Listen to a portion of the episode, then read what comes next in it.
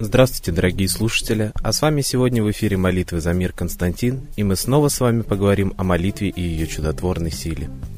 Итак, почему же молитва влияет непосредственно на работу мозга?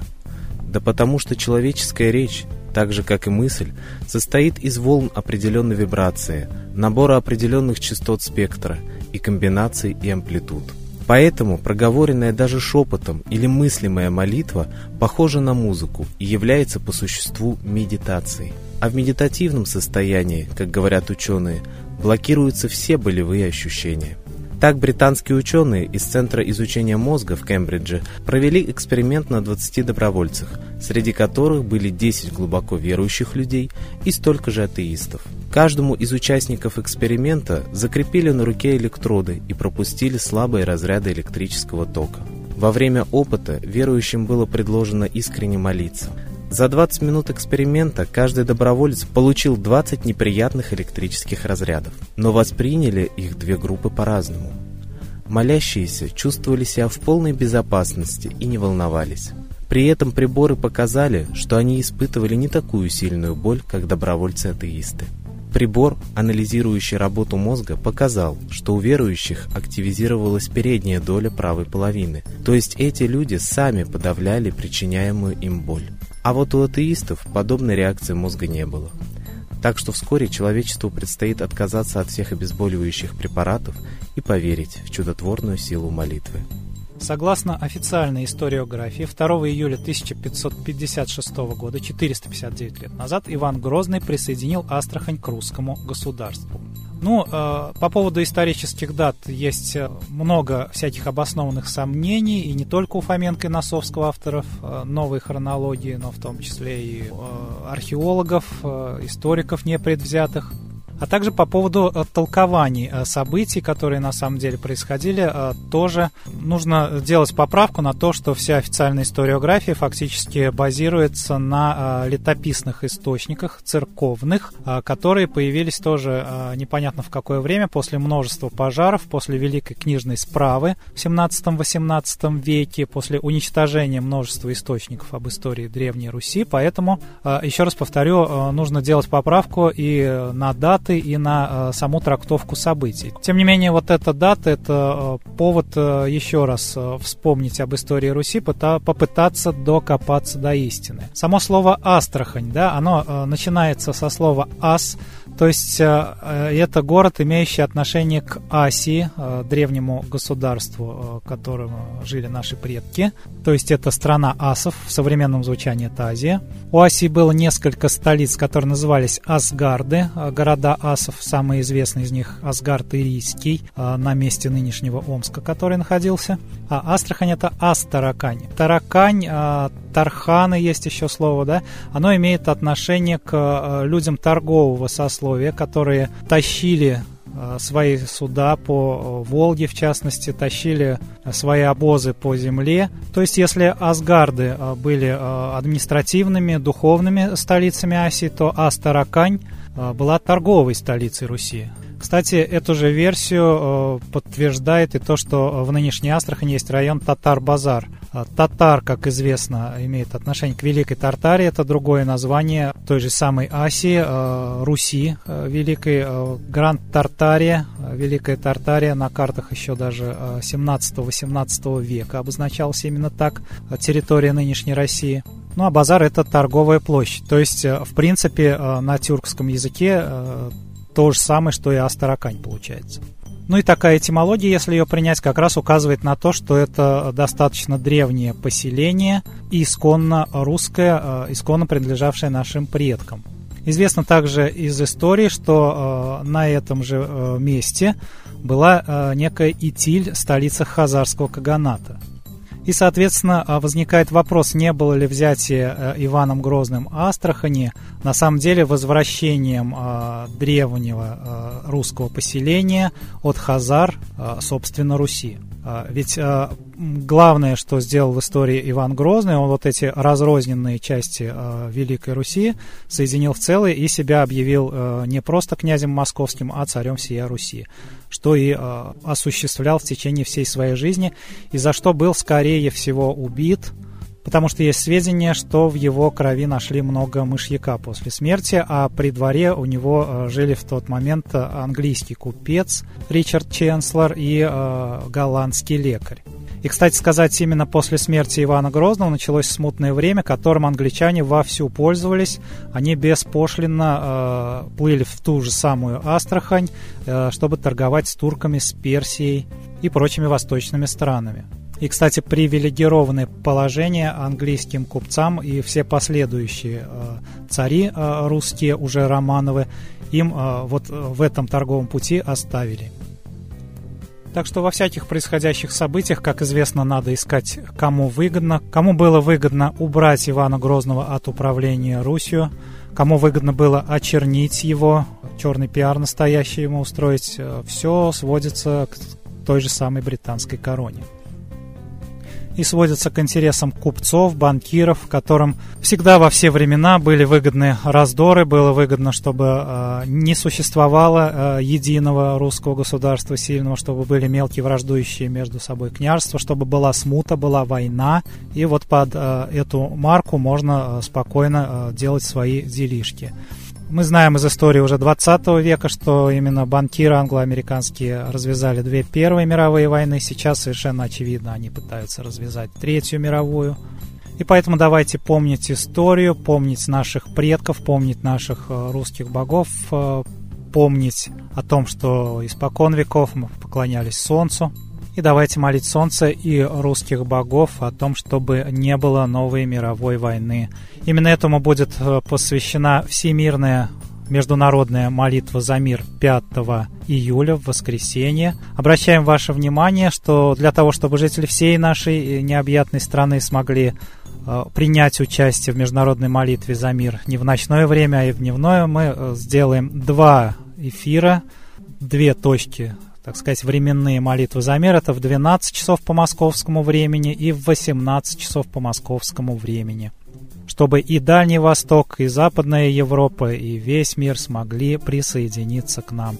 Присоединяйтесь сами и зовите всех своих родных, знакомых, близких, потому что жизнь на планете – дело всеобщее. А сейчас слово передается Светлане Ладе Русь.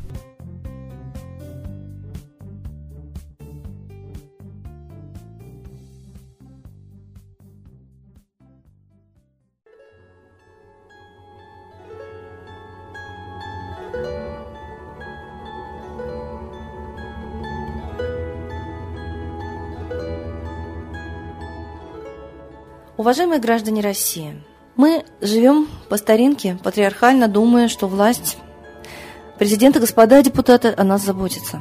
Но поведение господ депутатов вызывает все больше и больше вопросы и опасения. И законы, которые принимает Дума, репрессивные, антинародные. Видимо, дело в том, что сами-то господа депутаты избраны по антинародному, антиконституционному законодательству, по которому только партии, только списки избирались. Ведь в партиях было только 2% населения. 98% населения не имели права выдвигать своих депутатов. Вот эти антинародные, ненародные, двухпроцентные депутаты и принимают такие законы.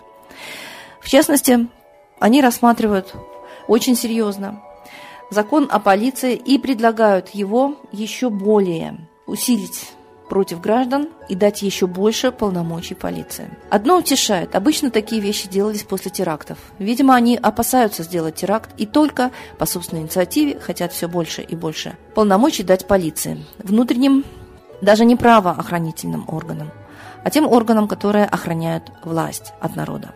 Вот это еще больше показывает правду то, что они принимают законы, написанные за рубежом в Америке, то, что говорил Федоров, Госдума не может даже технически создать ни один закон, они только поднимают руки за те законы, которые приходят из океана от наших колонизаторов. Ведь в 1993 году эти колонизаторы ЦРУ совершили госпереворот, поставили своего ставленника, как нам теперь становится понятным, Ельцина, потому что и Клинтон, и Коль указывали ему, как совершать переворот. А цветная революция всегда совершается по проекту ЦРУ, во благо ЦРУ и США. И потом Ельцин своей рукой провел кабинет Путина. Вот что мы имеем. Мы имеем ту власть, которая всеми силами делает нас аборигенами, бесправными. И вот этот закон о полиции, и так дающий огромные полномочия полиции, сейчас собираются господа депутаты еще больше ужесточить против народа. В частности, этот закон разрешает стрелять в женщин без видимых признаков беременности на поражение. Сейчас закон прямо запрещает убивать женщин. Кроме того, предлагается не представляться перед гражданином, если вы его задерживаете. Хочу сказать, что когда в меня наставляли дуло пистолета, все-таки мне одновременно показывали удостоверение сотрудника ФСБ майора Расулова. И я теперь знаю, кто наставлял на меня пистолет. И по какому праву, правда, мне не объяснили, сказав, что у машины не работали габаритные огни. За это пистолет с удостоверением в глаза не суют и в лоб. А вот теперь даже майор Расулов не обязан показывать мне свое удостоверение. Я не буду знать, бандит ли это, оборотень ли в погонах, хочет в меня выстрелить в лоб. Граждане, вы хотите разрешить депутатам принимать такой закон, который только по основанию полагать разрешает обыскивать любого гражданина и машину. Без каких-то оснований законных, просто. А я думаю, что у вас тут что-то есть. Откройте мне багажник, откройте мне кошелек, разденьтесь, пожалуйста. Так уже обращаются с нашими людьми, вы как преступники. И им все можно. Это не та структура, которая защищает народ далеко. Если гражданин обратится к полицейскому, правоохранитель обязан назвать свою имя, фамилию, должность и помочь гражданину. А вот теперь в этом законе правоохранитель, наоборот, потребует назвать фамилию и показать документы у каждого гражданина. И самое главное, депутаты хотят разрешить полицейским стрелять в любых людных местах, то есть с опасностью для жизни ни в чем не повинных людей. И вот сейчас есть статья «Государство гарантирует презумпцию доверия и поддержку сотруднику полиции при исполнении им служебных обязанностей. И сотрудник полиции не подлежит преследованию за действия, совершенные при выполнении обязанностей, возложенных на полицию. И вот поправка должна быть такая. Сотрудник полиции не может в оправдании своих действий при выполнении служебных обязанностей ссылаться на интересы службы, экономическую целесообразность, незаконные требования, приказы и распоряжения вышестоящих должностных лиц или какие-либо иные обстоятельства. То есть, если он что-то нарушил, он не может ссылаться ни на какие обстоятельства. И вот депутаты хотят исключить фразу «иные обстоятельства». То есть, таким образом, эти самые иные обстоятельства сотрудник полиции может использовать свое оправдание, если он превысил свои полномочия, что сейчас встречается сплошь и рядом. И еще раз, теперь полицейским для досмотра вашего не нужны будут никакие данные, никакие ориентировки или какие-то э, доказательства, что вы преступник. Достаточно будет оснований полагать. А полагать полицейский может все, что угодно по отношению к кому угодно. Значит, это абсолютный беспредел, тоталитаризм вместо демократии. Самое главное, что мы не следим за законами.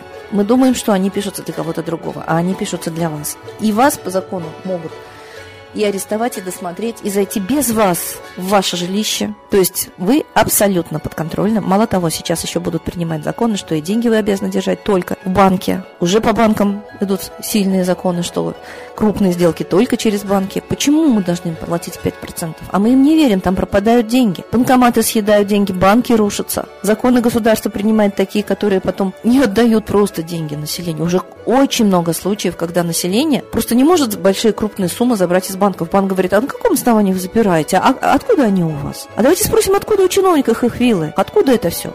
Но стараются изо всех сил контролировать население. Даже кассовые аппараты уже будут выбивать вашу фамилию отчество, и все, что вы в любом магазине страны купили, будет идти в налоговую. Будут проверять ваши доходы. А давайте проверим у самых инспекторов налоговых, давайте проверим у всех чиновников, у всех депутатов, кто пишет такие законы, давайте проверим доходы и расходы. Хотят биопаспорта проверять ваши радужки и пальцы, чтобы вы не передвигались по своему желанию, будут за вами следить. А почему мы не можем добиться, чтобы у самого президента проверили радужку, отпечатки? Мы не верим, что это он.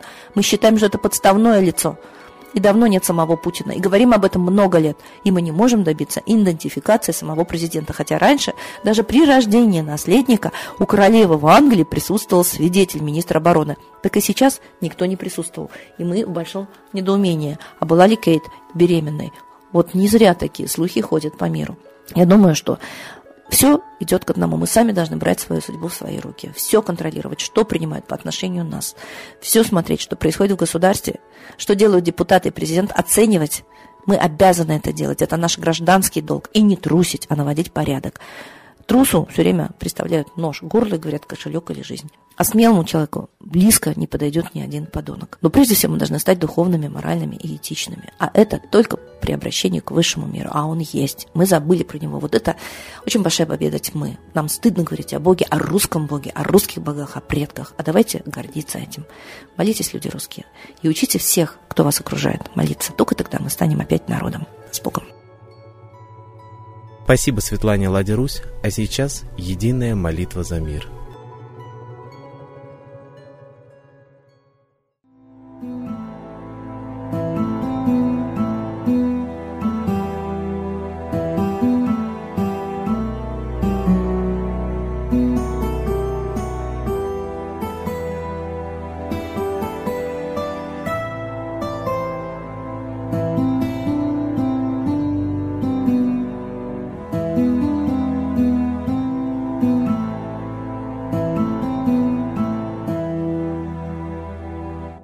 смерти и зла над Россией клубится, И заговор тьмы над народом глумится. Поссорить с соседом, живущим в стране, А НАТО, Китай, приготовить к войне. Желтые люди на землях Востока Ждут лишь сигнала сразиться жестоко. Землю России считают своей, Рвутся в просторы российских полей. Предсказано солнце в российской судьбе, но сможем его отстоять лишь в борьбе и вера, и сила в пути нам нужна. Не будет могилы, воспрянет страна. Поднимемся гордо, всем скажем о свете и вымолим век золотой на планете. Молим русского Бога. Прости наш народ. Дай нам к счастью дорогу. Прости наш народ. Ра, сожги наши страхи. Прости наш народ. Мы в последней рубахе. Прости наш народ. Молим солнце вернуться. Чтобы от страха не гнуться. Спаси наш народ. Митра, Ра, Майтрея. Спаси наш народ. Нечисть нас не жалеет. Спаси наш народ. Русские люди, вперед, за богами. Вслух повторяйте вместе за нами. Если молитва уйдет в небеса, снова начнутся у нас чудеса. Честно и смело скажи свое слово. Русские боги помочь нам готовы.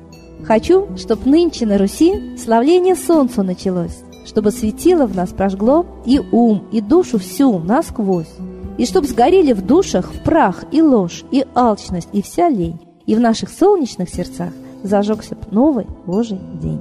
Я знаю, солнце помнит нас, и солнце Митры взгляда ждет от тех, в ком лучик не угас, кто не забыл про небосвод, кто скажет Митре, я с тобой, я вспомнил предков высший дух с Майтреей связаны судьбой, и славить солнце станем вслух.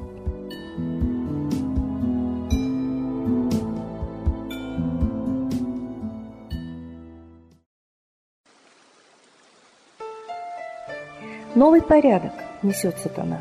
Миру готовы мор и война. Русские боги, спасите страну. Трусости, лени, простите вину. Митра родителем был нам небесным, стал он Майтреей великим, известным. Слышит он русского люда мольбу, помощь нам шлет, коль идем на борьбу. Владыка Майтрея, нам помощь пошли, погибель убрать от планеты Земли. Твои легионы пошли нам с небес. Народы с мольбой ожидают чудес. Господи, разум народом верни. Вновь наступили тяжелые дни. Снова войска на готове стоят. Снова на смерть посылают. Брат поднимается снова на брата. Мы в эгоизме и лжи виноваты. Верим предателям рода людского. Мир наш над пропастью гибели снова. Полный, тотальный контроль наступает. Карта раба нас свобода лишает. Просим о помощи, молим о чуде, чтобы прозрели и выжили людям.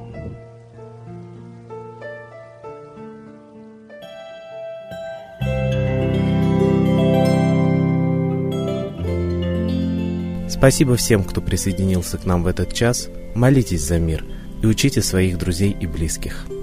А я напоминаю всем нашим слушателям, что 5 июля состоится международная молитва за мир в 12 и 18 часов по московскому времени. Все подробности вы можете посмотреть на нашем сайте.